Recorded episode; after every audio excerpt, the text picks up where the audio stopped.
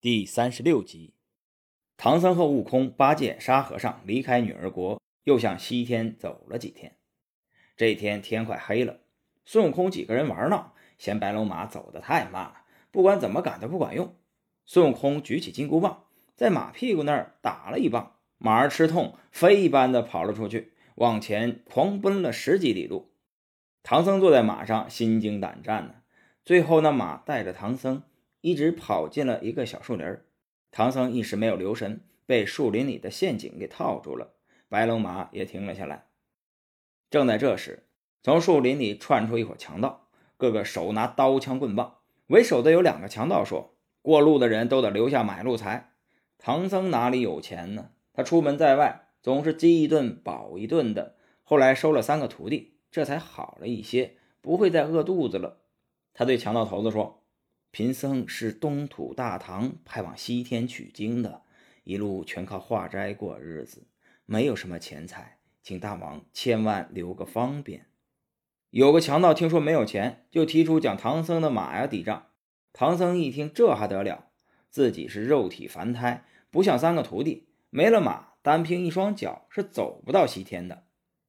唐僧急中生智，对强盗说：“我有个徒弟在后面，马上就到。”他身上有些钱财，强盗一听就把唐僧捆了起来，吊在树上，等唐僧的徒弟到来。不一会儿，悟空、八戒和沙和尚就赶过来了。沙和尚远远一看，笑着说：“嘿，师傅在荡秋千呢。”悟空眼尖，一眼就看清了，说道：“不好，师傅不是在荡秋千，而是被吊在树上了。”连忙三步并作两步，赶到了师傅面前。孙悟空变成了一个小和尚，问唐僧：“阿弥陀佛，这位师傅，你为什么被吊在树上？”唐僧说：“小师傅，我遇上了强盗，快救一下我！”孙悟空一听就笑了：“嘿，小师傅，师傅，你看看我是谁？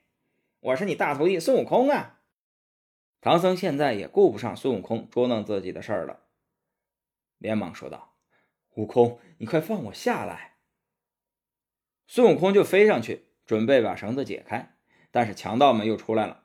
两个强盗头子拦住了孙悟空，要买路钱。孙悟空装出一副害怕的样子：“各位大王，我们没有银子。”强盗头子不信，因为唐僧说他身上有银子。孙悟空说：“哎，要银子可以，先把我师傅放下来呗。”强盗头子同意了。孙悟空直接把唐僧扶上马，一拍马屁股，马带着唐僧跑了。强盗们见状，连忙拦住孙悟空，不让他走。孙悟空说自己有一件宝贝，就把金箍棒拿了出来。强盗们一看金箍棒金光闪闪的，以为都是宝贝，就上前来抢。孙悟空念动咒语，将金箍棒变大。金箍棒很重，一下子就压死了两个强盗。其余的强盗见了，就吓得四散逃命去了。唐僧跑了一段，见孙悟空还没有赶上来，就让猪八戒回去看看情况。猪八戒到这儿一看，见孙悟空又打死了两个人，急忙跑回去告状。唐僧赶过来，见孙悟空打死了两个强盗，心中有些不忍，埋怨悟空说：“为师多次提醒你，出家人以慈悲为怀，不要轻易伤人生命。你今天怎么又打死了人啊？”孙悟空满不在乎地说：“这些都强盗，打死一个少一个。”唐僧不同意地说。这些人都是凡人，没有什么本事，你把他们吓跑就行了，怎么能随便杀人呢？猪八戒不满孙悟空一路上压榨自己，在一旁添油加醋、煽风点火，结果两个人说着说着就生气了，谁也说服不了谁。唐僧叫猪八戒把两个强盗埋了，又搓土为香、念经祷告了一番，这才上马继续赶路。晚上，唐僧师徒到了一户人家，孙悟空前去敲门。可是唐僧还没有消气，就让孙悟空闪开，自己亲自去敲门。这是一户姓杨的人家，杨老汉和老夫人见孙悟空、猪八戒和沙和尚长得凶猛，有些害怕。唐僧再三保证，两位老人才同意他们住宿。杨老汉和老夫人都是忠厚善良之人，可他的儿子不成器，被杨老汉赶出了家门。杨老汉安排斋饭茶水招待唐僧师徒，又聊了一会儿。就送他们到后院休息。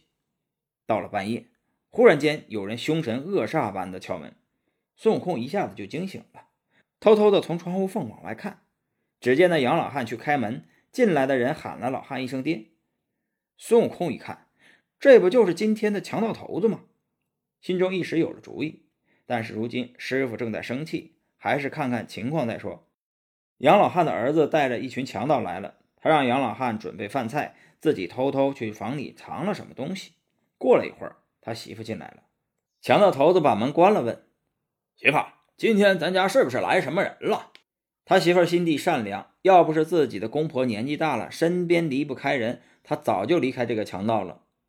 他听强盗头子这样问，就知道他心里在打什么主意，直接说：“没有。”强盗头子不信：“没有？院子里那白马是谁的？是不是几个和尚呢？”他媳妇一听就生气了。几个和尚你都要抢，你还有良心吗？两个人又拌了几句嘴，那强盗头子顺手拿起针线筐里的剪刀，插进了自己媳妇的胸口，生生的将自己媳妇给杀了，然后还装作没有事儿的样子，继续去和自己带来的一群人喝酒。但他不知道的是，他所做的一切都被孙悟空看在了眼里。孙悟空气急了，直接拿出金箍棒，想要一棒子打死那个强盗。可是，一想到自己师傅的坚持，就又忍住了。那强盗头子回去和那些强盗说：“冤家路窄，今天那群和尚正好待在我家，一会儿我们吃完饭就一块儿去收拾了他们。”这话正好被杨老汉听见了。杨老汉慌慌张张地跑过来，叫唐僧师徒快走。唐僧怕惹麻烦，带着徒弟连忙起身赶路。强盗头子半夜带着强盗要去杀唐僧师徒，但是到了房间一看。什么人都没有，就连忙追赶。不一会儿，追上之后，举起刀枪就朝孙悟空他们乱打。孙悟空生气了，舞起金箍棒，一下子打死了好几个强盗，活着的强盗全部逃命去了。唐僧见孙悟空打死了这么多人，心中十分生气，直接念起了紧箍咒，念了十几遍。孙悟空痛得在地上打滚，猪八戒和沙和尚怎么求情都没有用，孙悟空认错也不管用。他痛得拿头去撞墙，最后昏了过去。唐僧见孙悟空昏过去了，赶紧跑过来，喊了半天，又试了各种方法，才把孙悟空喊醒。孙悟空醒了之后说：“师傅，我打死的那些都是坏人呐。”唐僧说：“都是坏人，那杨老汉一家都是好人，你不该打死杨老汉的儿子，断了他家的香火。”孙悟空说：“师傅，你不知道，那个更不是好人。”他没有人性，连自己的妻子都杀死了。真的，师傅是我亲眼看见的。唐僧说：“即便如此，人命也应该由天定，你也不应该打死他们呐。”唐僧见孙悟空还是没有认识到自己的错误，就更生气了，直接要赶孙悟空走。孙悟空冲着师傅磕头：“师傅，取经大业还未完成，你怎么能赶我走呢？路上遇见了妖怪怎么办？”唐僧骂道。你这泼猴实在是太凶狠了！昨天打死了两个强盗，今天又打死了这么多人。作为出家人，你没有一点善念，我要你干什么？要不走，我又要念紧箍咒了。孙悟空见唐僧不念旧情，就离开了。孙悟空想想很伤心，决定去找观音菩萨评理。他一个筋斗来到了南海。本集播讲完毕，感谢您的收听。